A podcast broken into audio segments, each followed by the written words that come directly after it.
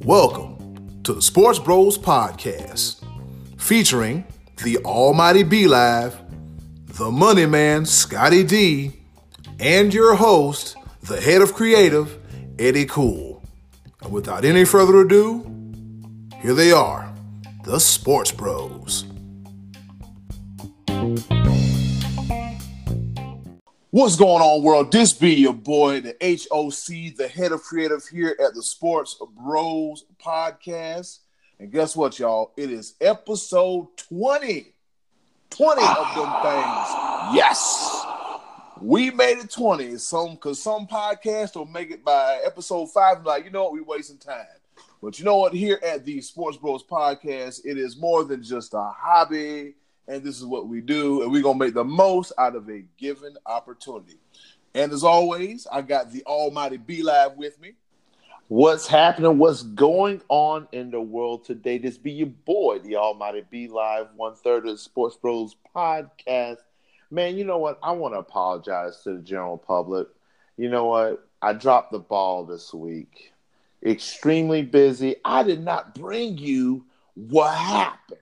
I didn't bring it to you, man. I was so incredibly busy, but incredibly thankful to work with SiriusXM, Barstool Sports, the Rough and Rowdy competition. We'll talk about that a little bit later, but I promise you, and I promise you, I will be, I'll be bringing it to you every single week from now on.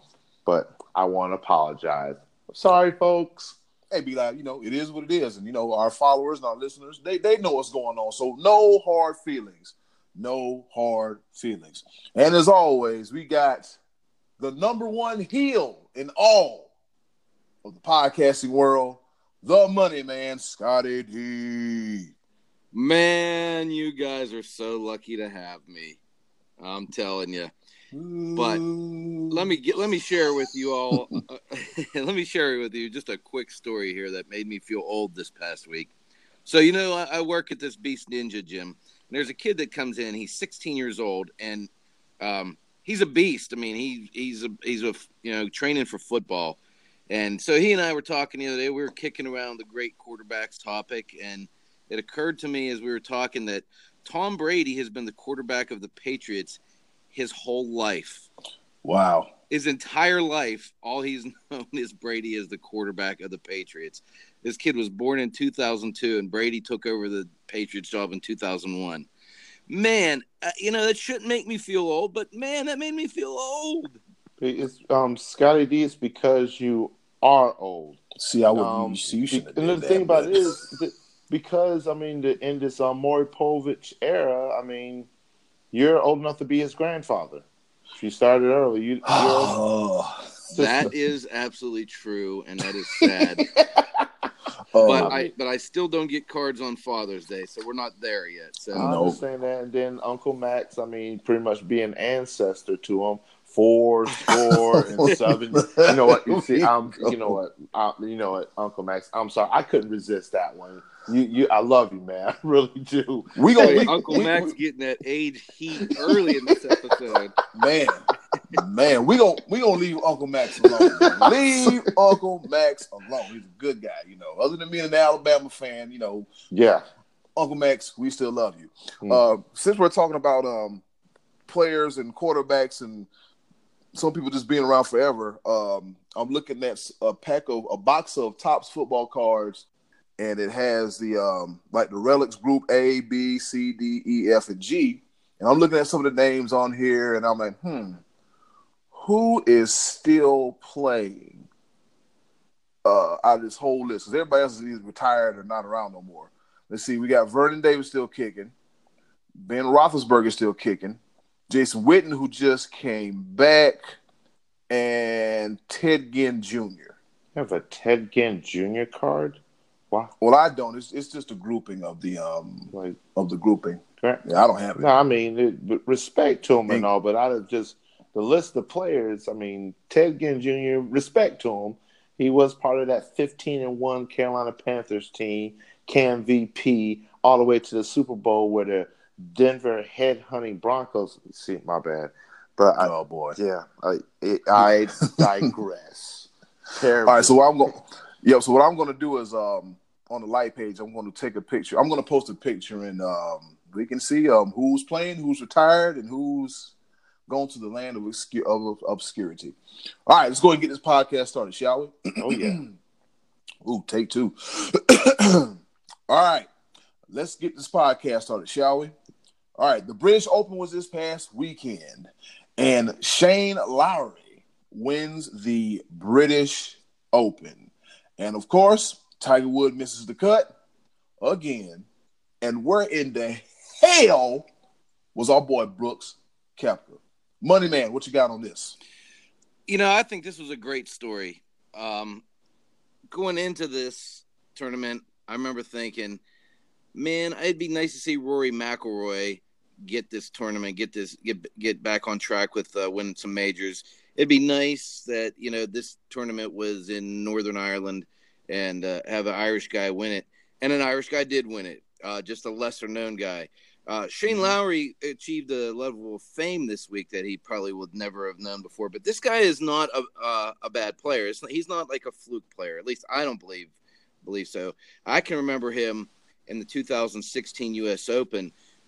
Really, like it was at Oakmont. I can remember him like bonding with the uh, with the fans, you know, with the gallery, and uh, he's got a great personality, and he, um, I think he actually was uh, second in that U.S. Open, and uh, earlier this year in the PGA Championship, he had a good showing. He was a top ten finish. So he's not just like a guy who just showed up and and won one tournament like Ben Curtis did. I mean, this is only his second win, but um, I think Shane Lowry is a guy that uh, you'll see a lot more of going forward now that you have a little bit more name recognition. But great story for for him to win that. Day three was the day that he really won it. He shot the lights out, and that was a kind of a fun day to watch. And admittedly, I didn't see much of Sunday's round because it was on the air a little bit early, and other obligations at the church didn't allow me to sit in front of the TV. But um, good story for Shane Lowry. I, you know, I, I'm happy to see somebody different get his hands on the major, especially a guy that did it kind of in uh, on his own turf. All right, Money Man Scotty D, you made some great points. Be live. Would you like to opine on anything regarding the British Open? Well, um, one thing I definitely want to um, put out there is that um, the golfing world does revolve quite a bit around Tiger Woods. And unfortunately, Tiger Woods bowed out. And it was almost disturbing the way he bowed out. Like, first hmm. round plus seven, never found his rhythm. I think he was minus one round two, but nowhere near the cut line.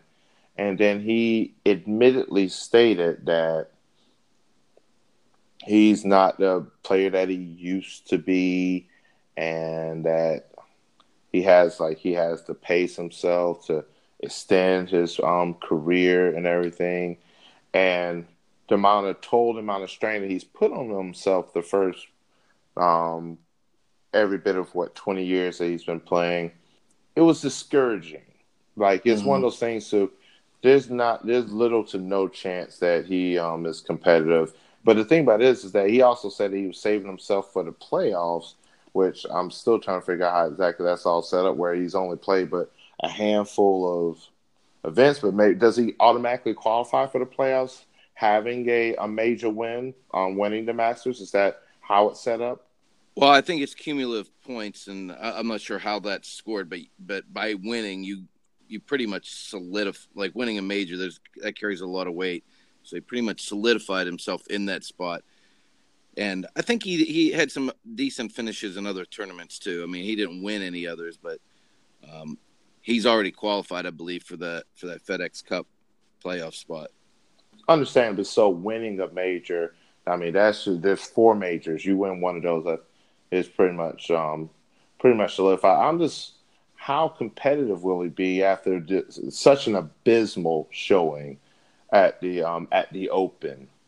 We're, you know, we're, the, honestly, we're, the, only people in the world that call it the British Open, by the way. Yeah, it's, the, the, Open, Open. Championship. yeah. yeah. But uh, honestly, I, I was watching his interview, the uh, I think on Wednesday, and I leaned over to the guy next to me at the gym and I said, "Look, man, this dude's not going to make the cut." It, he didn't sound like he was going to. The way he was talking, it just it didn't sound good You know, he was talking about how long it takes for him to get his body ready, how winning the Masters took so much out of him that he, you know, he hasn't been able to play as much. I, I honestly think we have seen him win his last major, and I know we said that before. And then when he, you know, miraculously came back and won the Masters this year, it, it opened our eyes to saying, well, it opened our minds to thinking, man, maybe he can keep doing this. Maybe he can do it again. But I, I the way he sounds physically, I don't think he's going to be up to doing this again. Not winning a major anyway. I mean, he'll be out there and playing, but I mean, for Tiger Woods to not make cuts, that's you know that's that just shows that he doesn't have it physically to put out for the preparation and more than anything. It's not that he can't play because he shot a good round on on Friday, but he just doesn't. I don't think physically have it in him to put out four good rounds. And see, that's the question that that you know what you're what you were saying with that is that the Masters took so much out of him, like as opposed to any other tournament. What what is it? What exactly does that mean? You're putting the same toll on your body.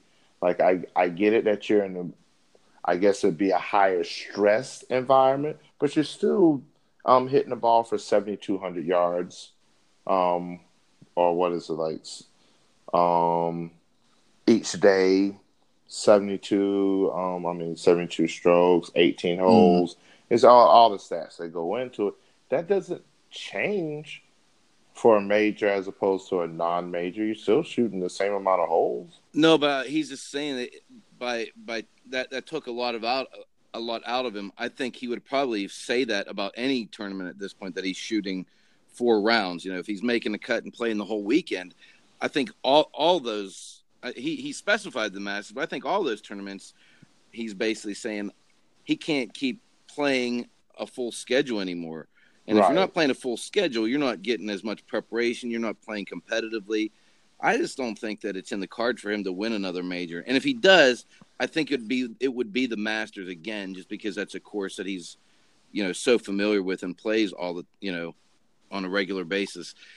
I, I just don't think that he's going to physically be able to withstand the rigors of a full season at his age and at his body. I think he overtrained early in his career and, and messed his body up. That and such an incredibly violent swing in his young career that you know it, it, took its toll on his back. He's had you know multiple back surgeries and all that. I just don't think that he has it in him to to uh, to compete on a four you know four round basis anymore.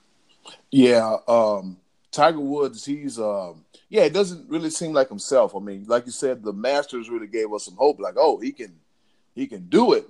There's hope and then we see performances such as this is like, oh man, I don't, I don't know, I don't know. And as we all know, man, Father Time is undefeated, undefeated. Plus, and plus the Masters is, you know, it's it's towards it's the beginning of the season, yeah, yeah earlier, exactly. absolutely. So, but yeah, and but at the same note, you still hear about Tiger Woods doing some type of skins event in October. So it's like, what, where is his priorities at? Like, I, I don't know. Maybe is that skins event really necessary to the the highest paid athlete in the world? But yet he's, I mean, somebody that supposedly needs rest and all this time off and everything. I don't know this because he didn't. He just had that event with Phil Mickelson, which yep. like, which I mean, entertainment value, yeah. But what what exactly are you are you accomplishing? And is that at the same note? Not and you're still saying that oh, your body can't handle the, the regular schedule, then stop doing some of this extracurricular stuff and focus yep. solely on well, the the big. At the end of the day, still the big money maker is the is where you got all of your sponsorships and everything from the PGA Tour. But bro, at least he's not David Duval. David Duval was plus twenty seven after yeah. two days, yeah. and he had a thirteen on hole seven. Man, I'm gonna tell you, I suck at golf. I think I could have taken David Duval on that particular hole. I think I could have beat a 13. Could have beat a 13. oh, I paid to see that. I paid to see that. And since 2015, since 2015, let's see, Tiger Woods has missed the 2015 British Open, the 2015 PGA Championship, the 2017 Farmers Insurance Open, the 2018 Genesis Open, the 2018 U.S. Open, the 2019 PGA Championship, and of course, the 2019 British Open.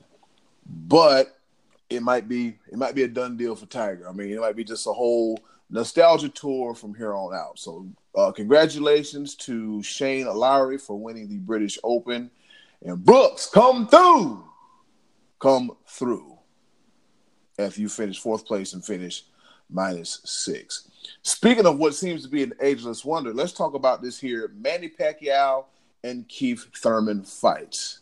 Um, in case you don't know, Manny Pacquiao, at the age of 40, defeated Keith Thurman by split decision. And the new welterweight champion of the world is the one, the only, the legendary Manny Pacquiao. Scotty D, your thoughts on this Manny Pacquiao fight and Keith Thurman fight?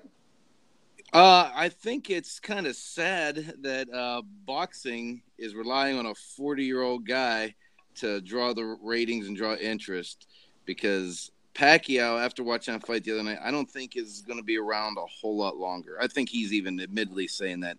But uh, the three of us were kind of t- texting and talking back and forth during the fight, and uh, we saw a, a, what ended up being a split decision. Two judges had it 115 to 112, I believe. Is that right? In favor of Pacquiao. Yep. And the other judge, the That's third correct. judge, had it 114, 113. I think I think that sounds about right. No, that's that's that's correct, sir. Okay, so um, y- you know, and we've kind of already debated off the air about this, but uh, Pacquiao got off to a hot start with a 10-8 round knockdown in first round. Uh, I think maybe Thurman, who hasn't fought much in the last couple years, may have been a little bit rusty and got caught. He didn't really look hurt; he just kind of got caught. And uh, from then on, it seemed like Pacquiao was on cruise control. He, he had a good second round, but then I didn't think he dominated a lot of the other rounds going forward. Uh, so basically, the judges had it seven rounds to five, and uh, one judge saw it uh, the opposite way in favor of Thurman. And um, I, I didn't think it was as, as outrageous as I, I guess you guys had on your feed a ranting uh, ranting announcer about the judge saying he was drunk or something to that effect. I'll let you get into that a little bit more since you you guys heard it, but I just Oh, didn't think it was as Oh. outrageous. You know, they always say fighters get old fast, like it happens overnight, and Mhm. I can see a little bit of Pacquiao in his late rounds. He didn't have quite as much speed and spring in his step as I've seen him have in late rounds in previous fights. It's to be expected. He's 40. But I just think that that could be just a little bit of a sign going forward that Manny Pacquiao is coming down to the coming down the final stretch here. Yep, that uh that could be it because I mean, um, isn't he a member of the Philippine government, The Senate, yeah. But senator, something like that? So you know, I guess he like, hey, you know, enjoy this now, man, because I got some senator work to do. uh, um, Man, um, Manny Pacquiao. Um, if you happen to be listening to this podcast, I hope he is. I I I want to apologize for the ignorance of my um other two um members of the Why we got to be dumb for? because did you not hear the post fight interview? Like he's coming back in 2020. This is by not even close to the end of the road. Y'all trying to put him in the grave. Are y'all kidding me? Did y'all He's not 40. He's close to Eh, the end. I'm telling did- you. he might did- fight again, but he's close to the end. Okay, did y'all did hey, it's, hey, it's, it's, it's something about those forty year old legs, man. I mean, I'm, I'm gonna be honest with you, man. The, the way he was bouncing around in the ring, and I'm like, this dude's forty. This dude's forty. Are we sure this dude's forty? And everybody's like, oh, he ain't got it. He ain't got it. And I'm like, I don't, I don't know. I'm not saying it's the end of the road for him, but at this point, like, what else does he have left to prove? he has a lot left to prove. He's the champion. But now he does, yeah. Now you know. Now you got, He hey, did. you got that belt, so you got to, yeah, you got to. Shoot, it. I'm I'm gonna say it, and it might be ridiculous, and I don't even care. I want to see a Pacquiao Mayweather fight again. I said it. Shoot, I think it. I think it'd be cool. I think Pacquiao won't let it go down this same way the second time. You know why I say that? Because shoot, it'd have been one thing. The first round, yeah, he he caught Keith Thurman sleeping.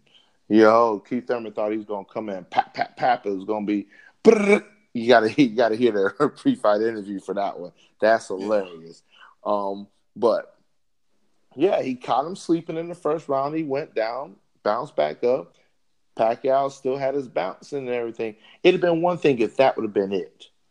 But when we fast forward to the tenth round, where Thurman as he, Thurman's done a little bit of work, done a little bit of work, and then Pacquiao caved Keith Thurman's insides in, made him Ooh, completely reevaluate what the heck he's got going on in his life. Had the man running, literally running around in the ring, trying to get his um, air back because his soul left his body because Manny Pacquiao hit him so hard in the in um in the body yeah, I don't know. Did, um, I just want to ask you: Did y'all see that part of the fight? Like, oh yeah, I, oh, I, I saw okay, that I just part of the fight. Because the way y'all sound, like, the, way, the way y'all sound, y'all didn't see that part of Manny Pacquiao because y'all y'all was um y'all was singing his uh, obituary and everything. No, no, live. we, wow. no, we did not. That's exactly. Uh, yeah, Listen, he's forty. He's forty years old, and he. He let me let me just tell you this, and then you, you can go ahead and conclude how I'm right.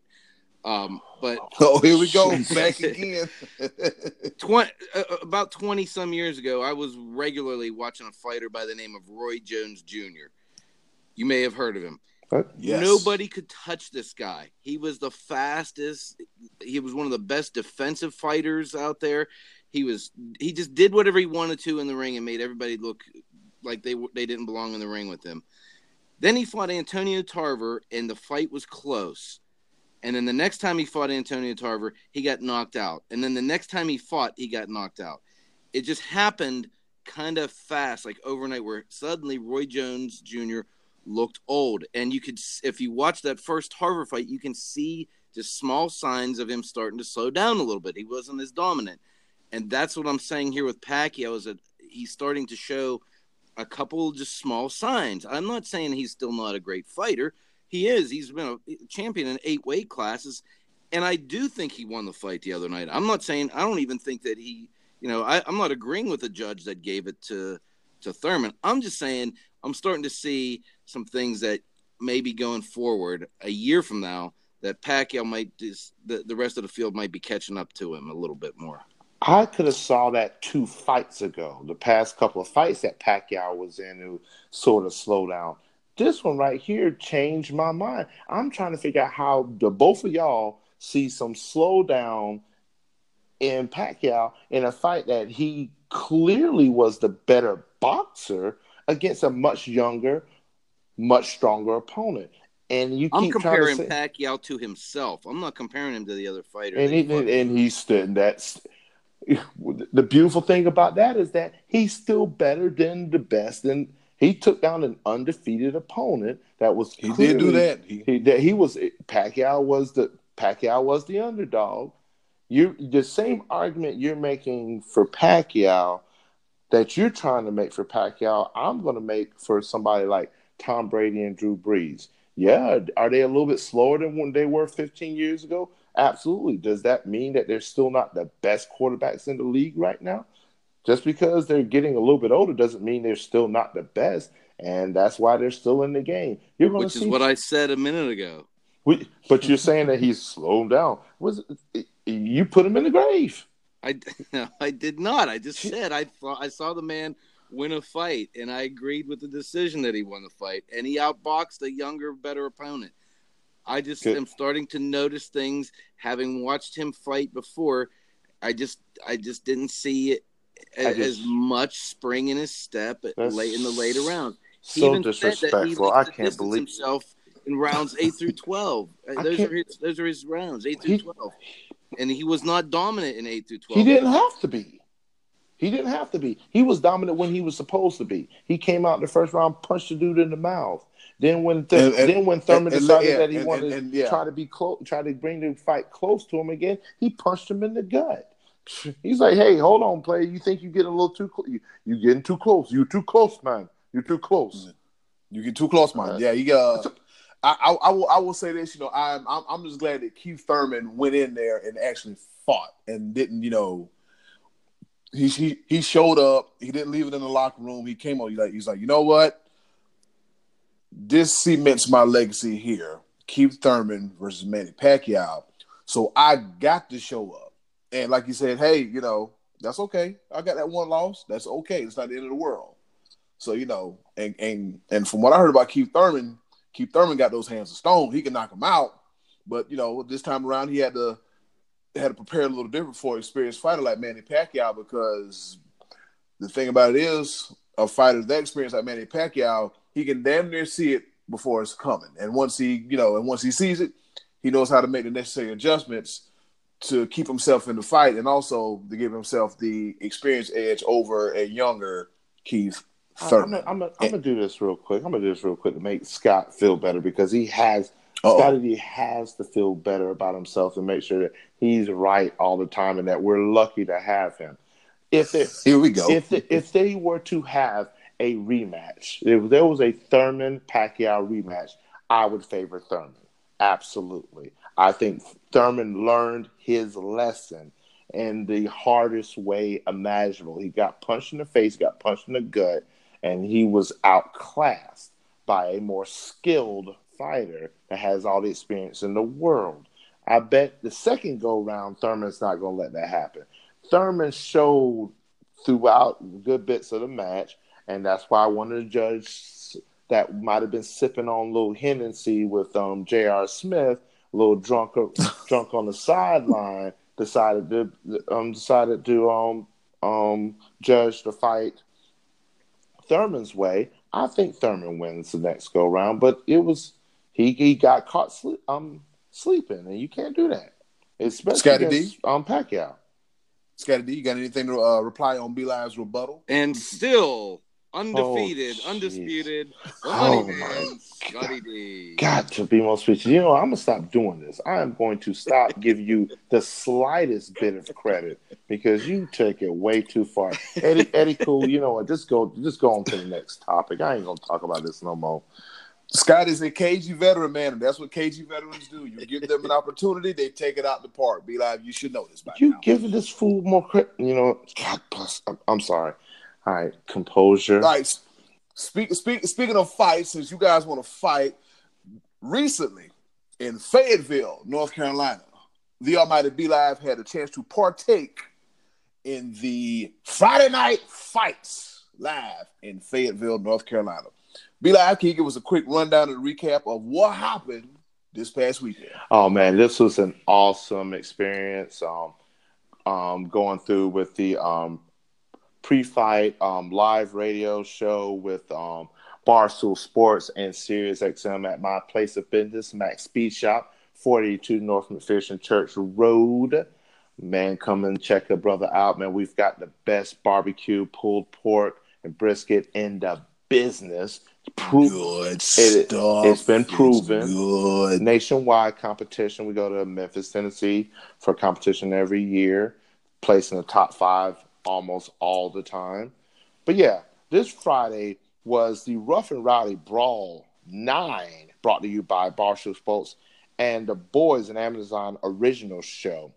Um, there was a few, there was basically essentially, it is amateur boxing. It's actually not even amateur boxing. It's just two guys putting on the gloves and slanging and throwing haymakers and tiring themselves out the format is um, three one minute round round fights, the, and basically the build up behind it is just a bunch of smack talking. Or oh, I don't like this. I don't like, and it was themed around the military, army. I don't like the army. The army. Da da da. Blah blah blah. But um, yeah, it was just it was very entertaining. Check um check out some of the footage. Um, join rnr.com and then you can see um, a little um, few clips at our Sports Bros um, Facebook like page. I um, shot a few live shots there. So the most entertaining fight of the evening was clearly the Brick House Cow House versus Keith Chunky but Funky Bates. Um, wow, chunky but funky, man. He was. He is a um.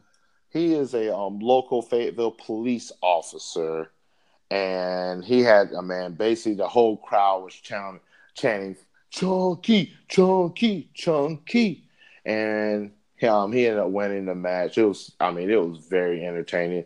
It was a landslide. Um, Kyle House, um, I believe he was a um a frat member. I can't remember what frat it is. It doesn't even matter. But yeah, he um he was outclassed in the in the match. Then uh, one um another match that um I had some personal ties to was um Lewis Thanos Snap um, Crumsley uh, versus Cameron Big Country Calloway. The reason why it's personal to me is that um, Lewis was um, actually a former server of mine at Applebee's, and oh, wow. Cameron is actually a current dishwasher for me at Mac's Speed Shop. So it was a former employee versus a current employee, and Thanos Snap came out with the victory on that. Cameron, don't hold your head down, man. Freaking, you stepped up into the fight and everything. It was awesome to see, man. Two heavyweights in there tiring themselves out. So by the time the third round, they were all huffing and puffing. But hey, it is what it is. Another um, highlight was Mr. Payne, Joshua Wright out of Pennsylvania, I do believe, versus the sniper Travis Stokely, um, former Marine sniper. Um, and it was it was a match where the guy was much younger and faster, Joshua Wright, and so we did see the first KO of the evening. But man, Travis, hold your head up, bro, man. I know you've been through a lot um, over the course of your life and everything, and you um, you performed well. And I mean, definitely, we are proud of you, my man. And then um, another friend of mine, Tyler, the Outlaw Peckinpah, fought um, first class Troy Spell, and this was the infamous red panties match you guys, red pant. Wait, Scotty D, we hear this, Scotty D? Red red panties match. so red draw that red. Well, it was one of those what things the... where it, it little, little trash talk, and then he's like, um, during the pre-fight interview, um, he pulled out um Tyler pulled out a pair of red panties like I got this from your mom the other night. Oh, oh, oh. so there's a lot there's a um a lot of build up that went into it, and um the match did go to um decision, and first class Troy Spell did come out with the victory, but it was an awesome match to watch and just cheering on um friends of mine that um participated. All in all, there was 33 fights and it was just silliness in the ring, man. But it was awesome. It was awesome display, man. Glad to have the guys um, represent, come in um, to Fayetteville, give a lot of notoriety again. I do look forward to working with SiriusXM and Barstool Sports in the future, man. Awesome guys and guys and gals, and they definitely appreciated us hosting them and everything. It was very fun. Oh man, that's pretty damn cool, man. You got a chance to see some amateur boxing at its finest. Thirty-three fights. Wow, that's a that's a lot of fights. I guess when they put the card together, uh, just go ahead and put thirty-three of them things on there. Some of these fights going end early. They probably even won't make it past the third round. But we just keep the party going. People keep the party going. Yep, be live, and we look forward to more of Friday night at the fights with Be Live. All right, now we're going into the favorite section of the show, the portion of the show, I'm sorry, the choices of the voices. And pretty much what they are. Scotty D lays out the question. You guys give us your response, and we give our responses towards the end, but we debate back and forth about the responses, and we just have fun. All right, guys, ready? Are you ready? That's the question. Are you ready? I've been ready. I've been ready. All right, Scotty D, fire away with the question. All right, the question of the week was what team in any sport missed out on a championship opportunity or a dynasty opportunity by self-destructing or underachieving? And I thought there was uh, one or two that were kind of obvious, but I was uh, wanting to see what other people what, what was going to come across their desk as they were come as they were thinking this topic over. So let let's see what we got here. What do we get, Eddie? Cool. All right we got a few. We didn't get a whole lot. It wasn't, you know, it probably won't, you know, have the same effect as last week's um, discussion, which was good um, about the top five quarterbacks. Very good spirited debates, uh, entertaining as always. But this is pretty good too because when you when when you announced the question last week, I already had two teams on the top of my head. Like, oh, can I answer mine now? But I'm a patient person. I'm the host, of course and I gotta wait and I want to hear what everybody else has to say before I get my two cents. All right. The uncle to the show, Uncle Max. I don't care what anybody says, Uncle Max. Uh, we we cool, all right. Uh, you know, we're cool. We're cool. We're gonna get out of the way, Uncle Max. We're cool. Nothing but love. Uncle Max says, "It seems to me that the Buffalo Bills should have won at least one of their four straight Super Bowl appearances. Yeah, that's a good one because uh, people forget how awesome those Bills teams were of the early '90s. I mean, Jim Kelly ran that that no huddle run and shoot style offense flawlessly. He had great weapons with Andre Reed, James Lofton, Thurman Thomas out of the backfield. Defense was fantastic. Oh yeah. The problem was they ran into uh, the NFC East. They lost to the Giants, Redskins, and Cowboys twice. So I don't really feel that bad about it. I mean, I'm a Cowboy fan. Of course, of, of, of course, course, you would. Of course, because it's that's the last that's the last time you've heard of anything from the Cowboys. I mean, understandably Boy. so. I mean, so some someone else's misery. Thank God we're going to win the Super Bowl this year, so we'll have that to to find. Already, I, you know what? Oh, I'm going. I'm going to thoroughly enjoy when the Cowboys become the answer to this question of the choice of the voices because they have severely underachieved this season. I cannot right. wait. All right, uh, Uncle Max, that's a good one too, man. You think they would have they would have at least won one, but when you run up against a divisional buzz buzzsaw, it's really hard to overcome that. And uh, my heart kind of goes out to Buffalo, man. I'm like, wow, four straight appearances to the Super Bowl. Some teams are lucky. To, some franchises are lucky to get to one two, if that. But they went four times and 0 and 4, man. 0 and 4. It's a sad set of events, but hey, man, somebody got to win. Somebody got to. My win. heart goes out to the Buffalo Bills because you know what? They're, they're near and dear because they're they're Carolina Panthers Junior right now. Yep. So they, they just like to pick up um, our, our scraps at the end of the day. Like how many former Panthers have gone on to be Buffalo Bills. And then Kelvin Benjamin, the newest Mike Tolbert. The newest one the, to the I list. I think the arrow is trending in the right direction for them. I think it's pointing the right way for Buffalo. I think they're finally on the comeback trail. To come back to what? Oh, relevance. I think they're going to start being a little bit more competitive going forward. It's been a rough go for them, but I think they're uh, I think they're getting closer to being. I think the issue with Buffalo is like um, the defense is stellar because I played them like you know I've had them the last few years of fantasy football. I'm like okay, the, the, the defense does what it's supposed to do. Now, if we could get Josh Allen and that offense to replicate the effort that the defense gives, then we're talking business. And then again, you know, you're in the AFC East. Uh, I mean, that's exactly what you do to beef up your offense is pick up the beefcake Kelvin Benjamin. Yeah, that's exactly how you beef up your offense. What the frick? Yeah. So I mean, that go ahead, go ahead. That guy. Should have been a tight end. Who boy, else we got here, Eddie? Cool. Boy, come in, boy, come in training camp weighing 264 pounds. You you audition for tight end? What you doing? But I digress. In the words of B B Live. Uh, Martin Tracy with a good one, very recent and very relevant. The Tampa Bay Lightning, they had a record-setting season, only to lose in the first round. Yeah, excellent yeah, you, call on that one. And, and, yeah, you win you you win sixty two games and fall flat on your face. A classic case of wow. Yeah, yeah, and you so you gotta say you gotta say it correctly to put more emphasis to it. They didn't lose in the first round. They got swept in the swept. they got swept. The only team that has ever won the President's um, um President's Trophy was the President's Cup trophy in the NHL. No, just President's the Trophy. President's Trophy in the NHL, and they get swept in the first round, the Columbus Blue Jackets, if I'm not mistaken. Yep. Insanity. Nobody ever saw that coming. That is the definition of underachieving. Disaster, yeah. dumpster fire. Yes, Martin That's Tracy. Perf- perfect yeah. answer, Matty Ice, on that question. Absolutely. Yes. All right, next up is Rodney Bellamy. Shout out for Rodney for coming through every week and Woodrow Dantzler. Anyways, uh,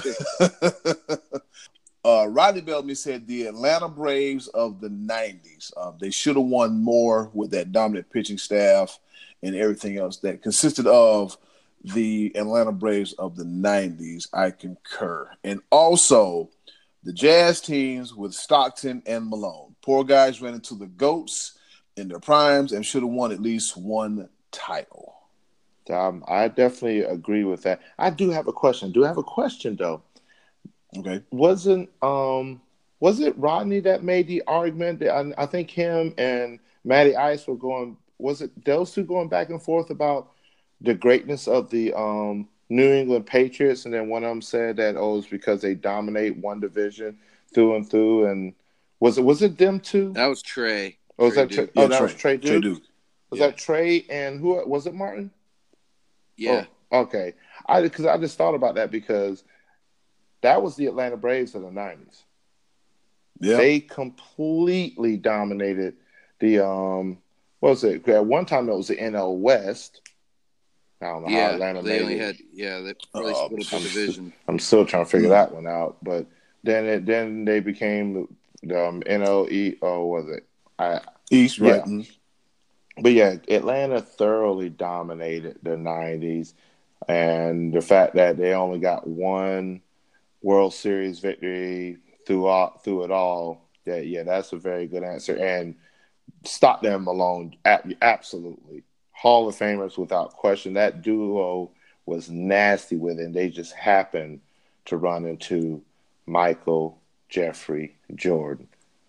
Yeah, and you know what? I I think uh, that that's a great argument with the that's a great answer with the Jazz. But I think you could even add on to the Knicks from that era too, because that Knicks team was solid with Ewing and Mason and Oakley.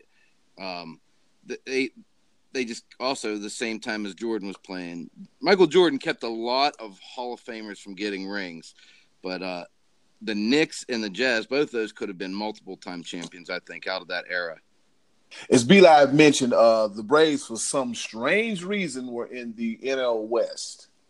Think, uh, let that sink in. Atlanta, NL West. But I digress.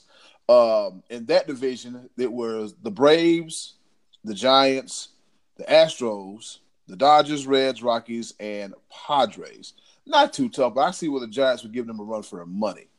it's astounding that they were right there in the mix all those years and only got one ring out of it. That that is that is kind of a, a, a surprise looking back on that, the way that shook out.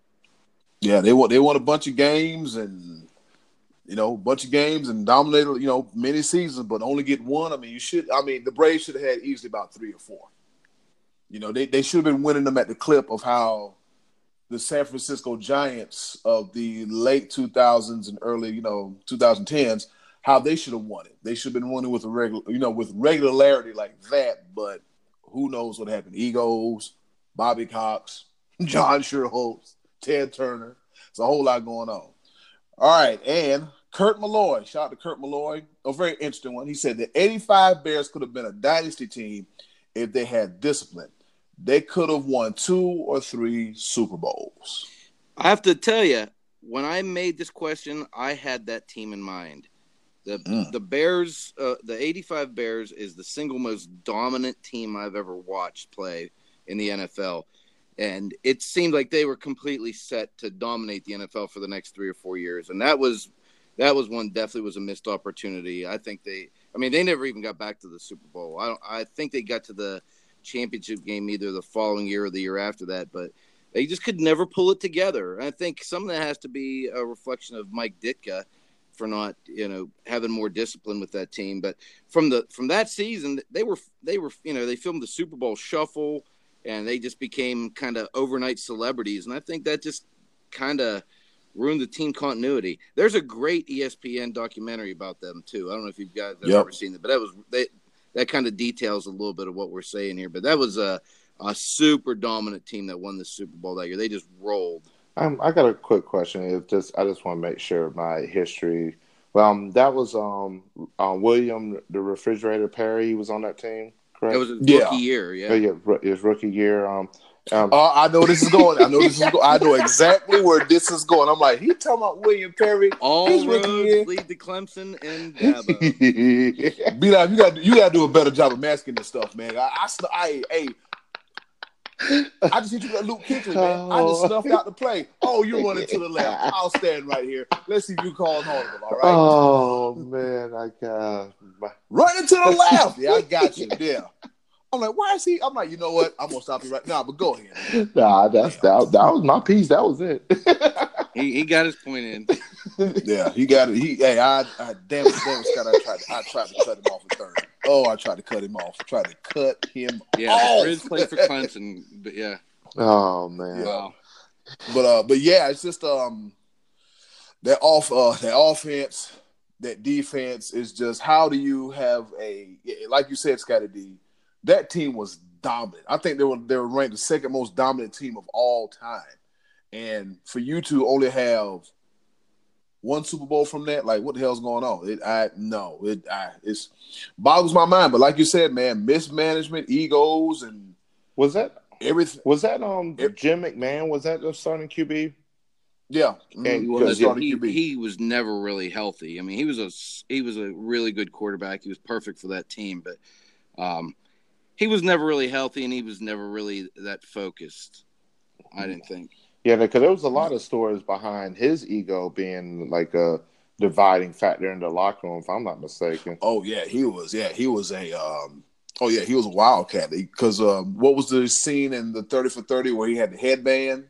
Yeah, and he did something, and it, uh, he was trying to get at Pete Rozelle, the former commissioner at the time, and it was, yeah, it was, yeah. It was well, a, yeah, it Jim, was more a circus than anything. That's where I was. I was right. Kinda, alluding to Mike Ditka just didn't take enough control of that team. It was a, it was a circus, and an, another one I, that I would equate to that in baseball was the '86 Mets.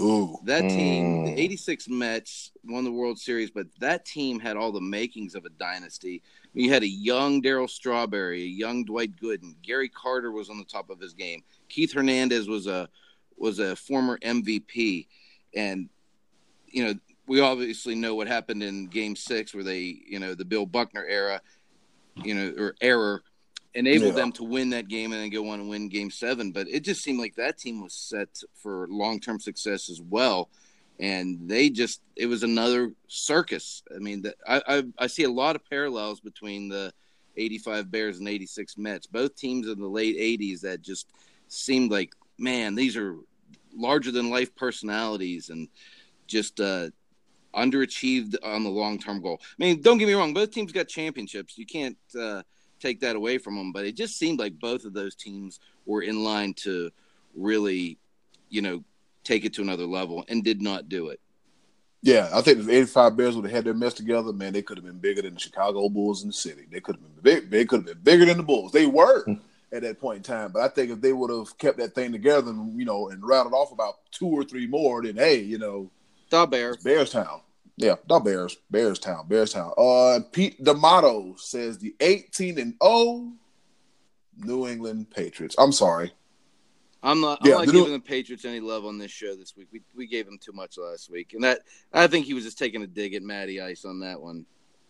Oh boy, the the the, the Patriots. Yeah, the Patriots that went undefeated and. But I mean, they won I, enough to where they didn't get cheated. I'm going to tell you that. But yeah, I mean, I could it's a slight dig, but it's still. I mean, that team was the greatest team on turf.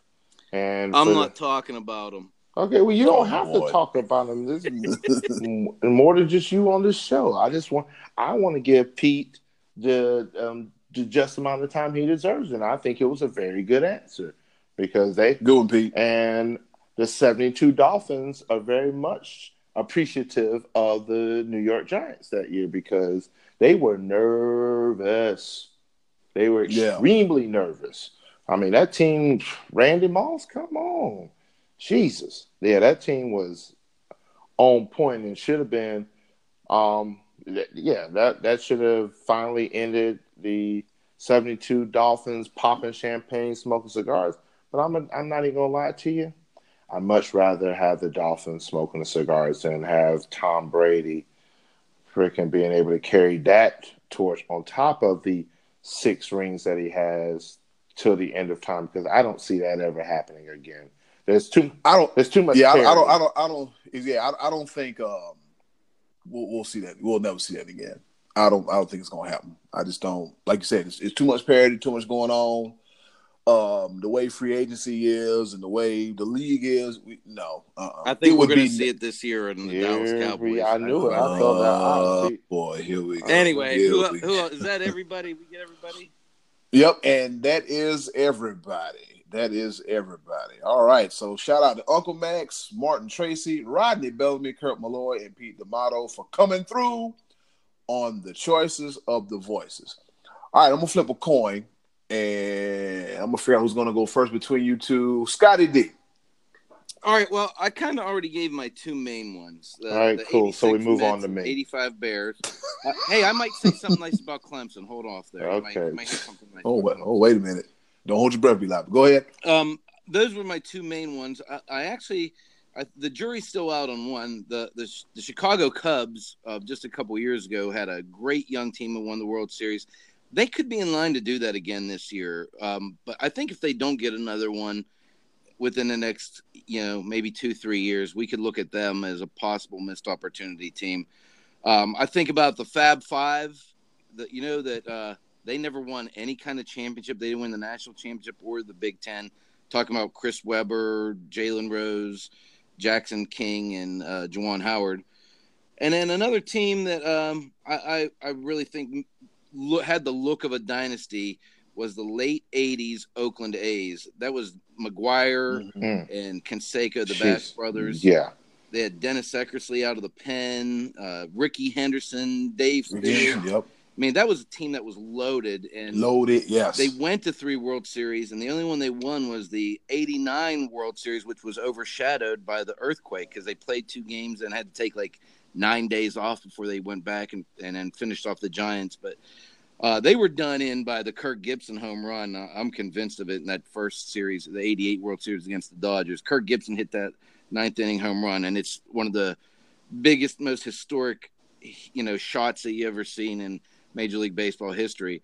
But the Oakland A's, that team, they, they easily could have been a, a mini dynasty there in the late '80s. So those were the those were the main answers I came up with, and uh, it was interesting to hear. I, I, I kind of thought the '85 Bears were the that, like I said, that was the team I kind of had in mind when I created that question, and I figured somebody would uh, would come up with that, and Kurt Malloy did. So that there's there's a uh, one common answer. Be live. What do you got on this? I'd like to hear your answers.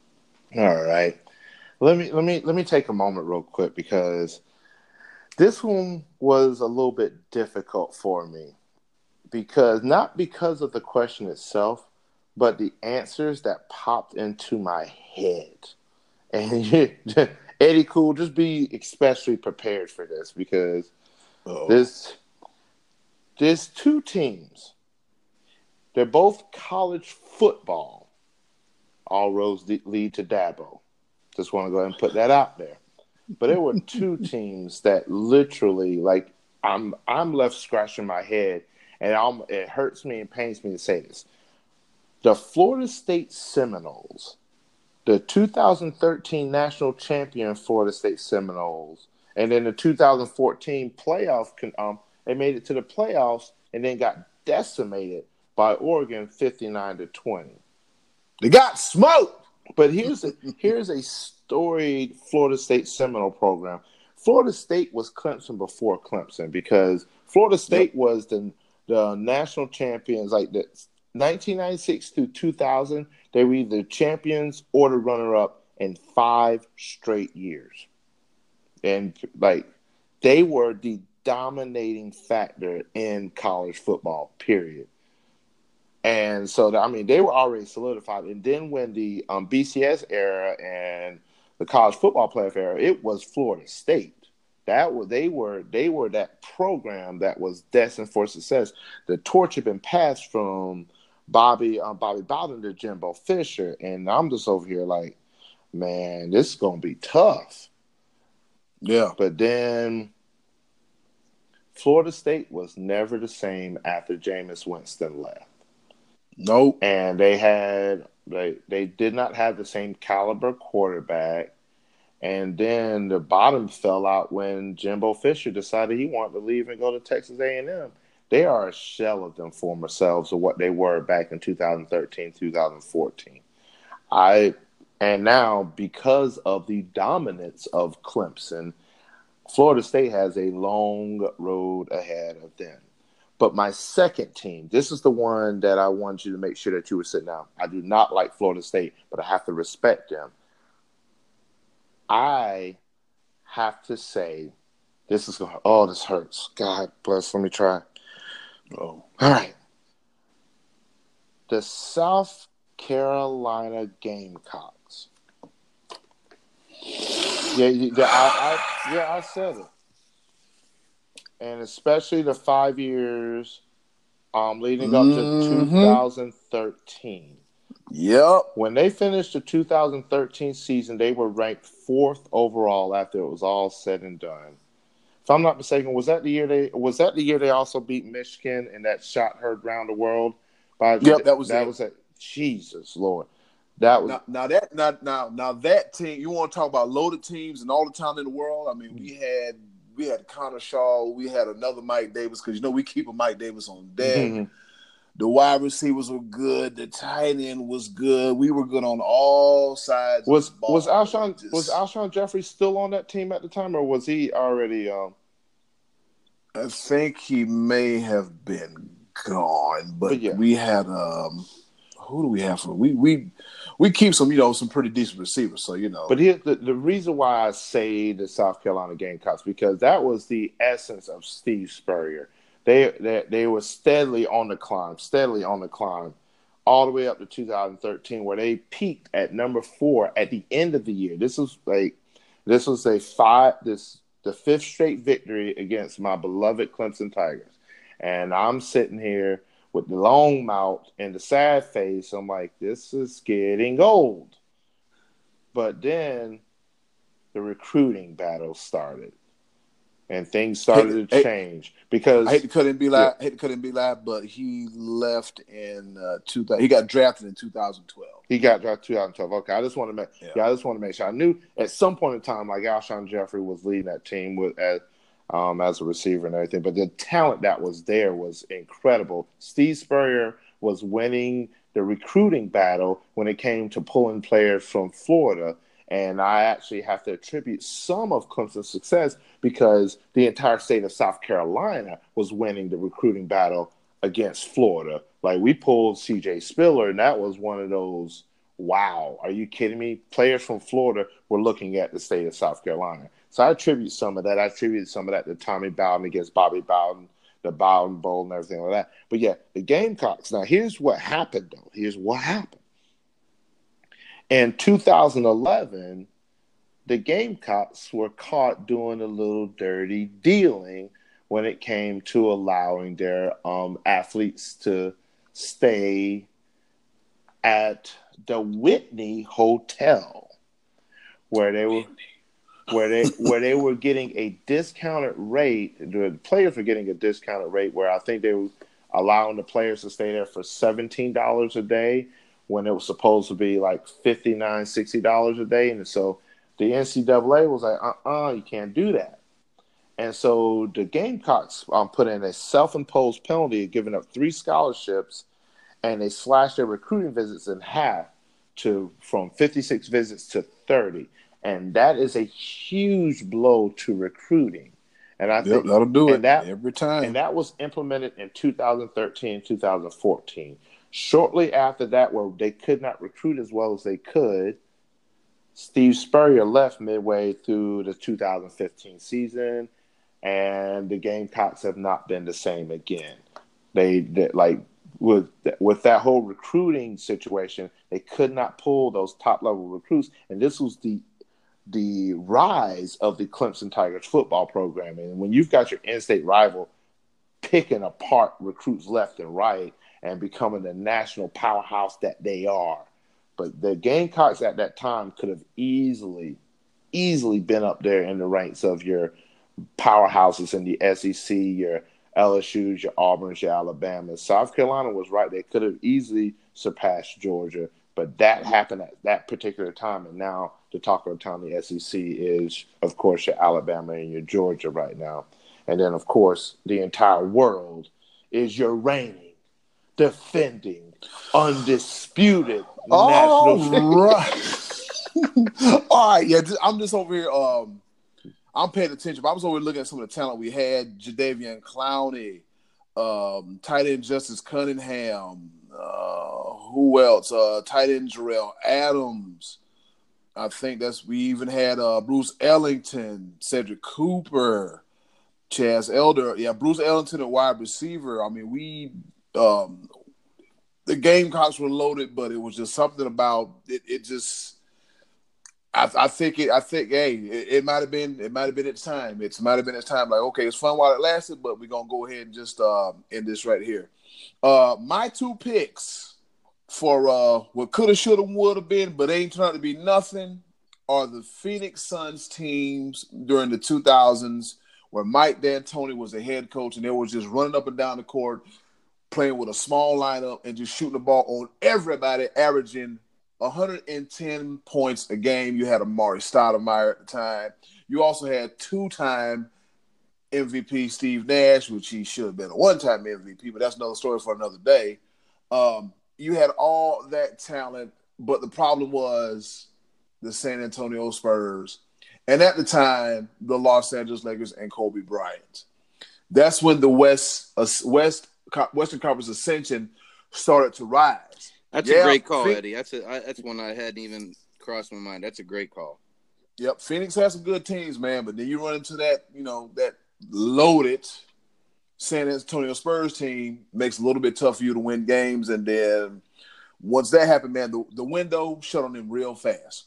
Another team that the window should have just every year the window shut on shut on them even more and more, sometimes more than others were the San Diego Chargers to the mid to late 2000s. Yeah. When they, yeah. yes, yes, when they had Vincent Jackson, Antonio Gates, Philip Rivers, um, Tomlinson.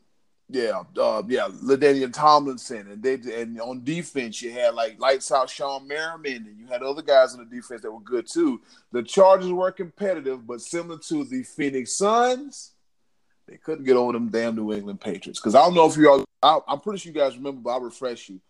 Um, the 2007 A title game performance. Okay, Philip Rivers was out there with a torn ACL, trying to make the most of an already abysmal situation on the road in Foxborough AFC title game. Just let me just set set the scene for you.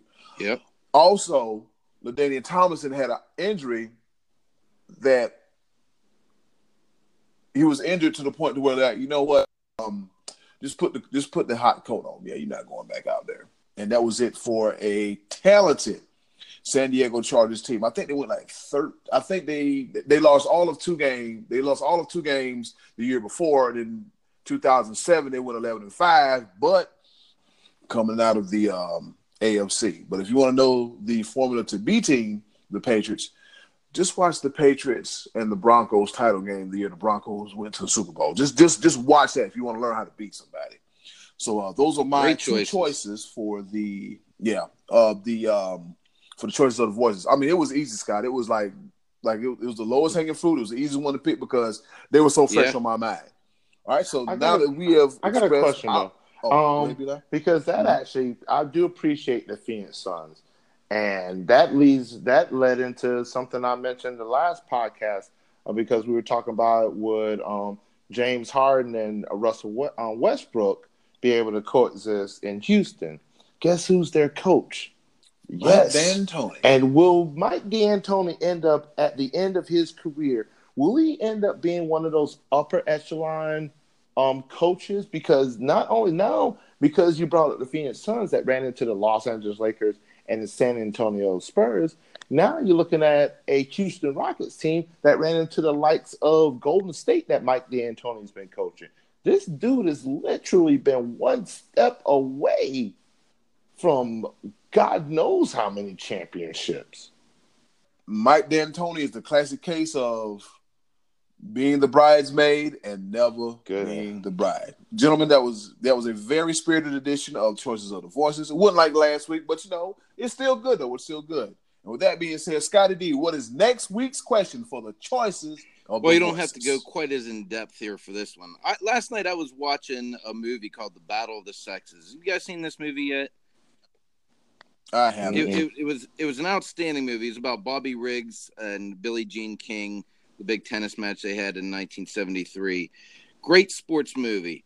So that gave me the idea of uh, asking what is your favorite sports movie of all time, and give us three. Give us your top three. So you, there's a lot to choose from and a lot to think about to narrow it down to three, but it's a little bit more simple question than this past week that we asked. So that's on the top. That's on the table for next week. That's our topic. Favorite sports movies. Top three favorite sports movies. This is gonna be another I just good. had, another I good just one. had 15 You know just pop in my head. I'm just, good lord. Well, I we're gotta not narrow talking about we're not talking about Clemson team, you know, documentaries. We're not talking about like the the, the, the The year-end yeah, review, those don't the highlight reel? Oh, we're oh, you talking- oh, you talking over now. Oh, you talking about the one that's just coming out now, the greatest ever? Oh yeah, y- yes. Yeah, we're not talking about the life story of Dabo Swinney or anything like 15 that. and 0, the only team that's done it since 1897. Oh, my bad. Go, go ahead. I digress. Eddie, get get the train, do something, conduct something. Dabo's story coming soon. Produced by the Almighty Be Live, written by the Almighty Be Live, and starring the Almighty Be Live. You, I guess, you get the theme here. But anyway, I had to do it to you. You keep on doing. it, I'll be. Hey, I'll have to do it to you. All right, so that's next week's uh, question for the choices of the voices. And now it's time to see who takes a seat in the penalty box. And the penalty box has a different look for this time.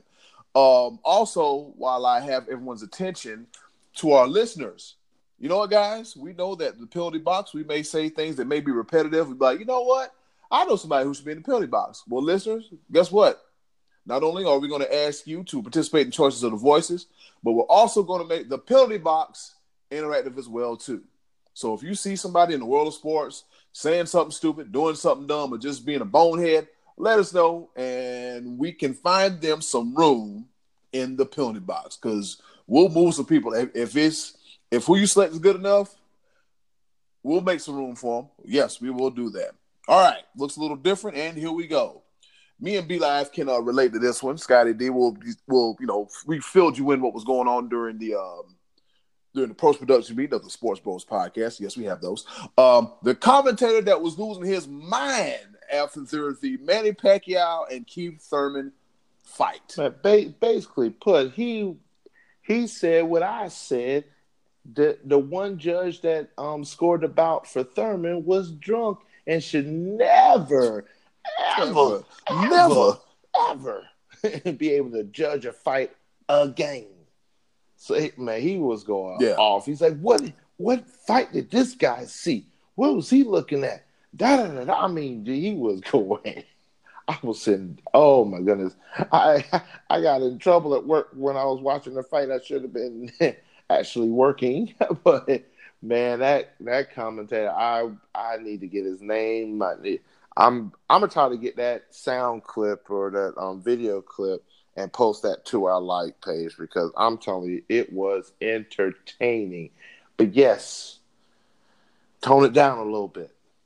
Just, he just went. Yeah, he oh, went man, off. He He, went I off. think he forgot where he was at, and he was like, "I'm. I, I'll post it so the listeners can judge and see you. But he's going in the penalty box for now. Calm down. Two minutes. Yeah, two minutes.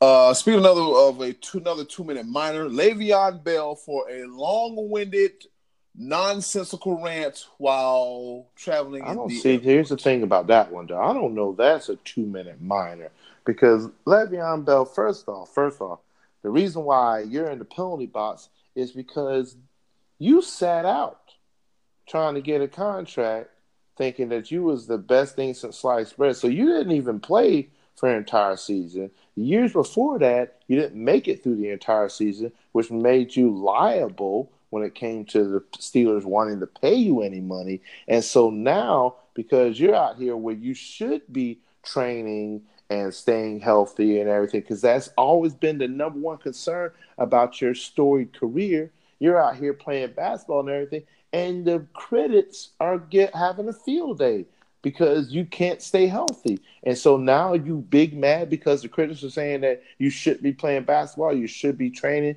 you should be at training camp and da da da and this, that, and the third, and now you want to walk up and down stairs as opposed to taking the escalator just to just to would say something like despite the critics or whatever. Bruh, you haven't shown us anything to be on the contrary, where we should be like, oh, you know what, it's all good. You can chill and do and whatever. You can have fun. No, bro, you need to be training because you need to make it through an entire season. That's why I don't think this is a minor. This is a full on major. You got to prove yourself to us before you decide that you want to go on a little rant. Hey, LeBron James has earned his Taco Tuesday. He earned that. He earned that. It's all good. LeBron, you you okay with me. You're okay. Because you put in work. You got hurt last season, but you put in work. Le'Veon Bell, you have not made it through an entire season. You have not won a Super Bowl. Like, um, bruh, bruh. Get your life get your life and together that, before you decide to want to have all this fun and everything. And that's my biggest issue with Le'Veon Bell. Like, yeah, you're good, you're all world, but the best of uh, best uh, ability is availability. What you think about Le'Veon Bell, uh, Scotty D? I think he's a knucklehead. Knucklehead. Well said. All right. Repeat offenders James Dolan for doing absolutely nothing to improve a storied franchise in the world's famous arena. And then we have Michael Jordan, see James Dolan. Simply put, I'm but I'm I want to say this.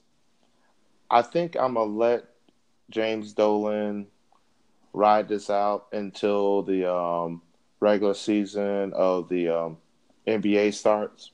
I'm I'm I'm I'm okay. gonna I'm gonna alleviate him from the penalty box. Michael Jordan is not off the hook. James James Dolan, I'm gonna let him off the hook until I see what they do with RJ Barrett and see how they develop the team. Yep. I'm I'm gonna see what what happens because I think when they didn't get the big name stars, I think they put enough pieces where they they I mean they won't be the best team, but they're not going to be the worst team. I don't think it's not going to be the Knicks of old like they were the past few years. I think I'm a, I'm gonna let I'm gonna let the product on the court speak for James Dolan at this point. Michael Jordan, you're not off the hook because the fact that you Kemba Walker, I just how how do you not appreciate Kemba Walker? I don't get it. So that that's where I stand with James Dolan, Michael uh, Michael Jordan. James Dolan, you're all right with me until the regular season. Michael Jordan, you still got some splaining to do. Treating that team like right. a side piece. All right, so here we go. We got a Rafael Nadal. He didn't win Wimbledon, and uh, deservedly so because he's conducting a scratch and sniff test on worldwide television, uh, picking nose oysters and digging for dingleberries. So you want me to shake your hand after we win a after a tennis match, but I've seen you for a course of two to three hours digging your nose and digging your butt. Fist bump, bro. Fist bump me. No, no, no, no, no, no, no, no, no. No fecal matter on my phalanges. He, he might not get a fist bump. He might get an elbow from me. Just hit the elbow, touch, touch the tip. There you go. We good.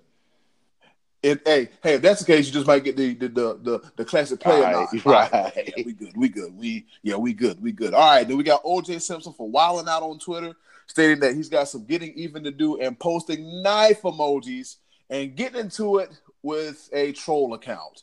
OJ, know better, do better. You'll be around longer. Uh, we have two new additions as of this morning to the penalty box. With James Dolan leaving, uh, yeah, with him leaving, we replace him with Jason Whitlock and his delusionism, delusionalism, encouraging players to go get their money. After the players said, you know what? We don't want to play 18 games during the regular season. No, no. Be live. Can you give us a small recap of the backstory of why Jason Whitlock is what he is. Oh, well, not is what he is, but why is he's in the penalty box? He's in the penalty reason? box for multiple reasons, but just simply like you played not one lick of professional football. You have professional football analysts that give you their expert opinion on what players should and want to do in the National Football League, and yet all you can say is, "Oh, you should you should get your you should get your money. You're going to make more money uh, why why would you say no to that? Because, bruh, have you played in the NFL? The amount of toll that come, like, biggest thing about the NFL is player safety. That you clearly have no concerns or qualms about. You just talking about, oh, you should get their money, da da da, and just, and then he also made some side comment that made no sense. Made he made it seem like that, oh, the players of this day and age got it so good and that there's no controversy between the players and the owners. What what what, what storylines have you not been reading? Like the players and the owners are at odds all the time, especially um, yeah. especially about this 18 game thing, like player safety and all of that. It, yeah, you you're not paying any attention, and you're surrounded by NFL talent, and you clearly just do not listen. I've watched your show one time. I've heard comments from you before. I tried. I can't do it anymore. You're in the penalty box, and you're going to be in the penalty box for quite some time. I'm a, I'm I'm a try. I'm a try, but right now you're just doing the most and just not listening. You just hear you talk to hear yourself talk, and it's just pretty much. yeah, because I because I, I uh, as crazy as it is, I'll watch an hour of Colin Cowherd, and y'all know how I feel about him. Than I will of Jason Whitlock. Well, some of those Fox Sports guys, man. I, I don't, I don't, I, I, don't, I don't get it. I don't quite get it. Uh, and then Last in the penalty box is Dan Le Batard being Dan Le Batard. And Scotty D, would you like to opine why? Yeah, j- Dan Le Batard got Yeah, just because he's he's whining and crying because uh, he wants to put more of his political views out there. I mean, ESPN recognized that the general public was turning against that, uh, and a lot of it's very liberal and that and that was kind of the basis of our show. We talked about that before we did our first episode. We don't want to talk politics on here. This is sports. We want to talk sports. That's a way to get away from the the divisive topics of politics.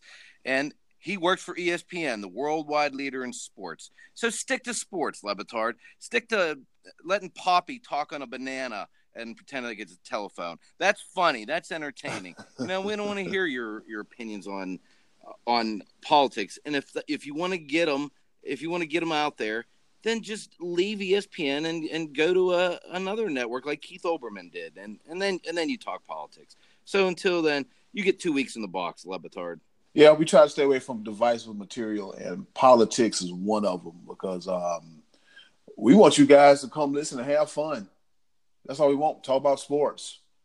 We'd rather talk about who's better between Brady and Manning versus who's better between Democrats and Republicans, and not wind up hating each other right. at the end of it. You can we you know we can agree to disagree and then get the hell on. That's all that's we right. want to just, do. Just, just uh, we just like, want to talk about Clemson and that's it. That can't. Is there anything so wrong with that? we just want to talk about Dabo and Clemson and he praise on Clemson. That's all we want. We don't want to. We don't want to be divisive in our in our political talk. Not I'm just all. I'm just taking a moment to take it all in. I love it. Yep. I love it. All right, so that's it for the penalty box. And like I said, listeners, if you know somebody that might want to take a seat in the penalty box, let us know. Please let us know. All right, we're coming towards the end of the show, and we got a round of pepper. Three topics, kind of sort of rapid fire style, and entertaining, informative. You just might learn something. And I'll go first. Ooh, give me the ball it's kind of hard to have this ball with stitches in my fingers, but I digress from that story. All right. First pepper point goes out to Keith Thurman for making the fight between him and Manny Pacquiao competitive. A lot of people thought that Keith Thurman was gonna come, was gonna go in there and just phone it in, mail it in. No, he made it competitive. He he's he fought against one of the greats of all time, and he held his own. So Keith Thurman, much respect for holding your own in a competitive fight.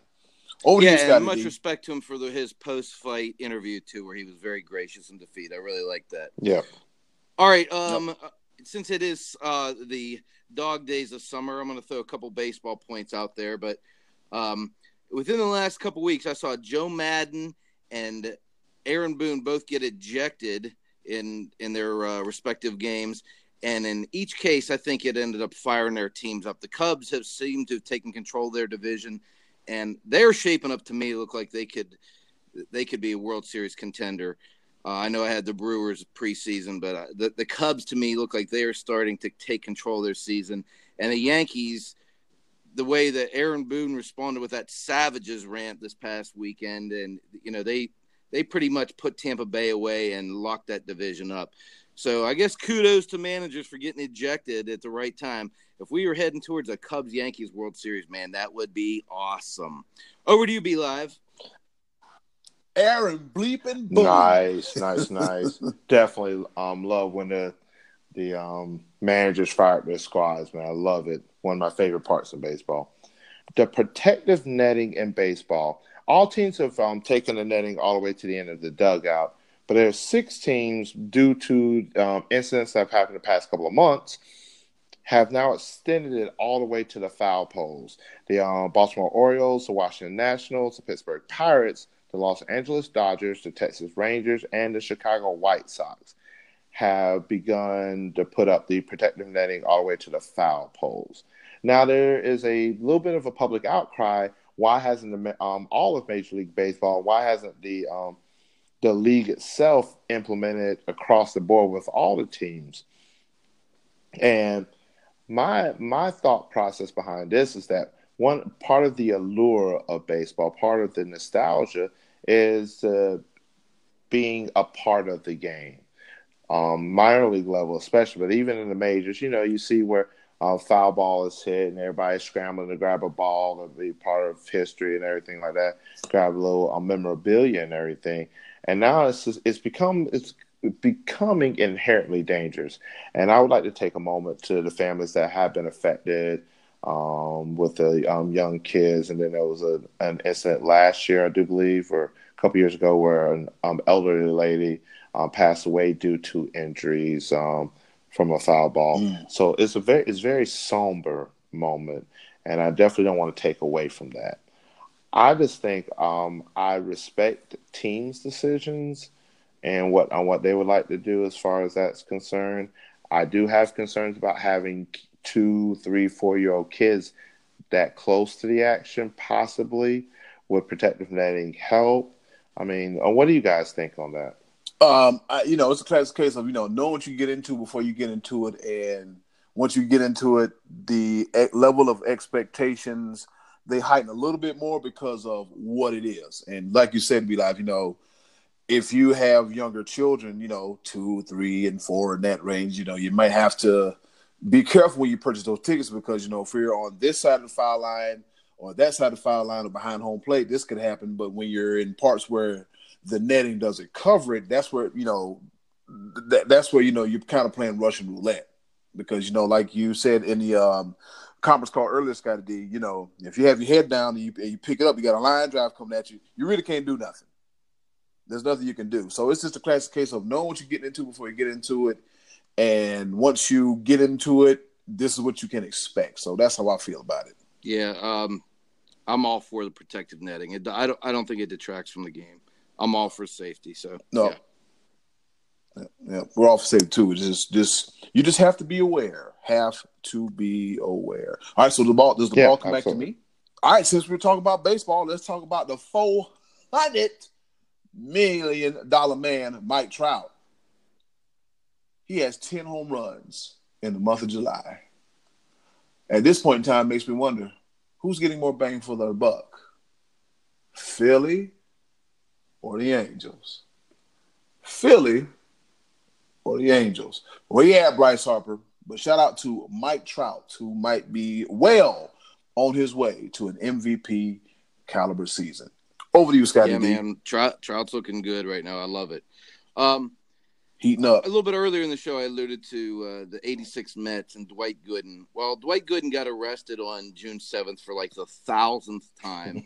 for, he got arrested Again? in New Jersey for cocaine.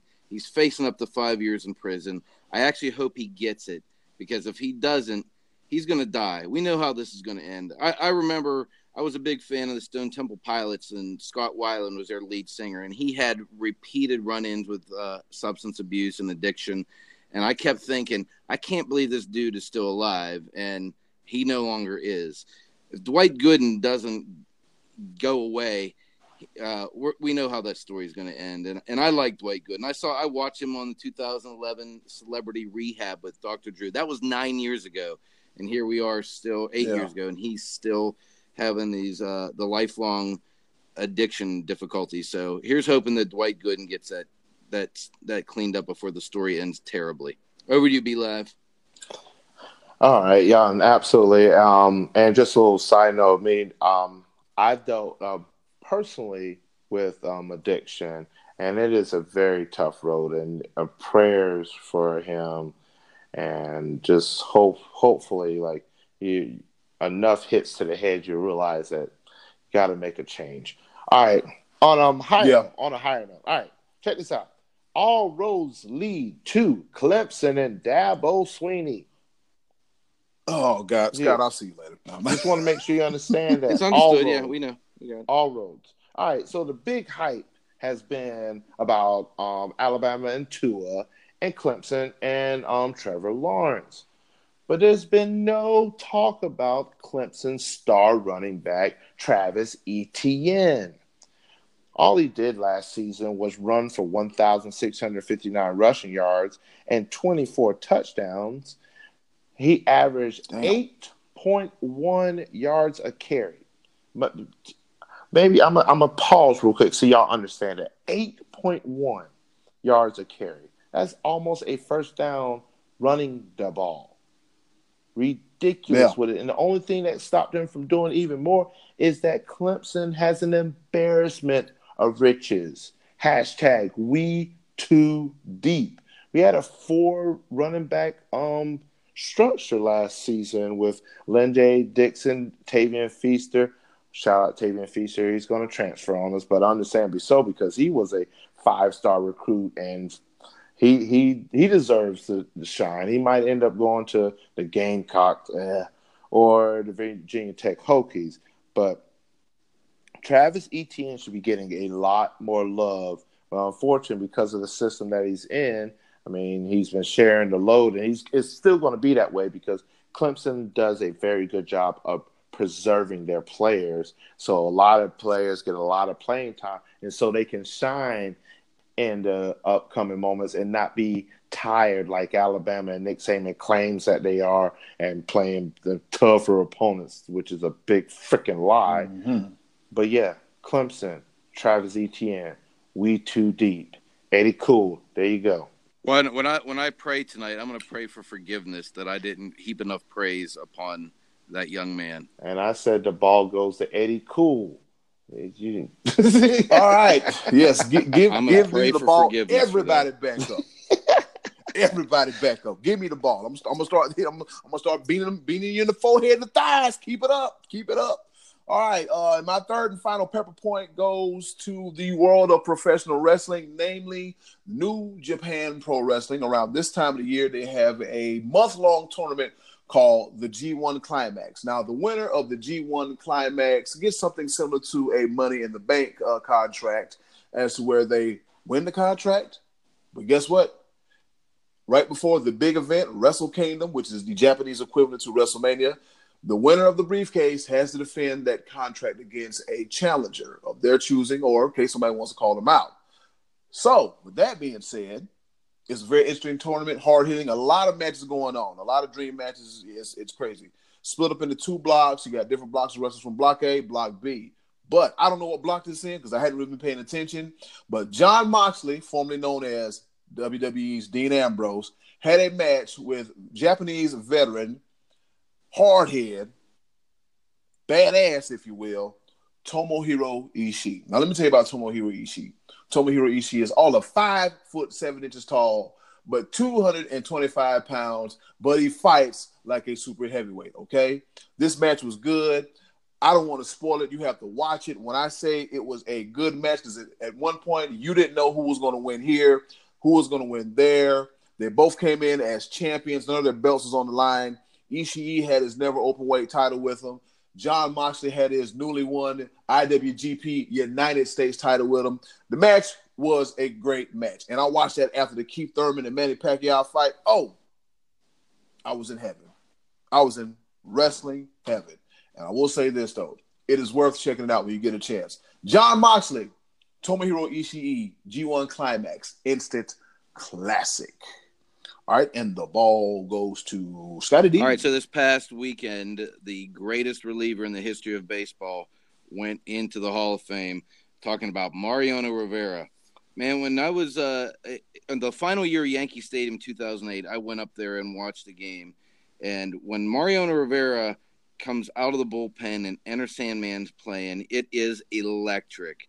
And I just wanted to give a shout out to acknowledge how great a player he was and how classy he was. And uh, I'm happy to see he finally took his rightful place in the Hall of Fame as the first ever unanimous selection. Yep, all time leader in saves, five championships, and the last player to wear the number 42. Oh yeah. Mm-hmm. The la- yep, the last player to wear the number 42. So big shout outs to the boss man, Mariano Rivera. Uh, Is that it for I got Pepper? always, always get left out on the third one. I get it. Always. Oh, Can here you go, I- be like, here's the ball. the ball? Last pepper point. But yeah, it's gonna be a quick point. Um, there's um pictures have shown up between um the Carolina Panthers and they may had a um jersey made for um U.S. women's soccer star Megan Rapinoe. Um, after the back-to-back victories in the Women's World Cup, and it divided the Carolina Panthers fan base as it always is. I just need everybody to just celebrate the victory. The United States back to back Women's World Cup victories. And that was the message that was coming across. Stop digging too deep into it. Congratulations to the Women's World Cup team. Congratulations to my Carolina Panthers for being class acts and celebrating that fact. Love it, love it, love it. Keep pounding all day, every day. I'm taking you home. They're giving me the go go home cue. I'm giving us the go home cue. That being said, thank you for listening to another edition of the Sports Bros podcast. But before we go, we still have to figure out when and what time we're gonna do this whole fantasy football league thing. Um, during the week, an announcement will be made. It will be made. A video might accompaniment uh, might come with it, but announcement will be made because we're trying to get this thing cracking, and hopefully, I'm just trying to beat somebody and win another fantasy football league. Quick, B. Live from bragging and Scotty D. You could just come along for the ride too. And with that being said, Scotty D, how can the people reach you?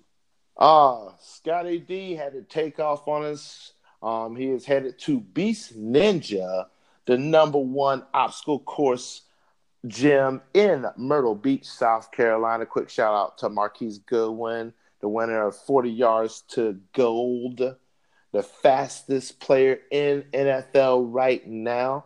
He trained at Beast Ninja. So quick shout out to Scott on that. Scotty D. Hopefully, very soon he'll be coming to us with another Scott's Thoughts that you can find on our Facebook like page of the Sports Bros podcast. You can find me in St. Louis, where the gun blazes. Playing, oh, my bad. I'm so God, You I'm do so- don't don't bad, do that. bad, don't do bad. that. you can find me on Instagram and Twitter. This be your boy, B. Live, no I, so T H S B E Y A B O Y B L I V E. You can also find us on Instagram and Twitter. On Instagram, it's Sports Bros Podcast. On Twitter, it's Sports Bros PCast. You can find us on um, our Facebook like page of Sports Bros Podcast. You can also find us on our newly formed YouTube page, the Sports Bros Podcast. We have some videos of um, my feature video of what happened Wednesdays and um, some clips from our podcast. You can find that on our YouTube page. You can find the head of creative, Eddie Cool, and his Tranquilo, or Three Or- Things Thursdays on our YouTube page as well. And we got a lot more things going on. We're working with WordPress. You can also, if you have any questions about our show, or you can also email us at sportsbrospcast at gmail.com. And Scotty D is also the trivia man too, and he's pretty good at what he does as well too.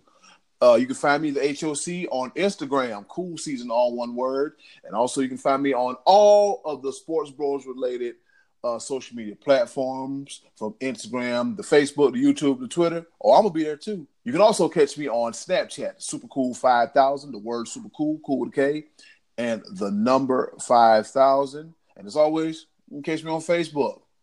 If you got my number, you can call me. No, no, no, no. Don't do that. Don't do that. don't do that because nine times out of ten, I ain't gonna answer the phone. All right. Uh, with that being said, you know how to reach us and contact us.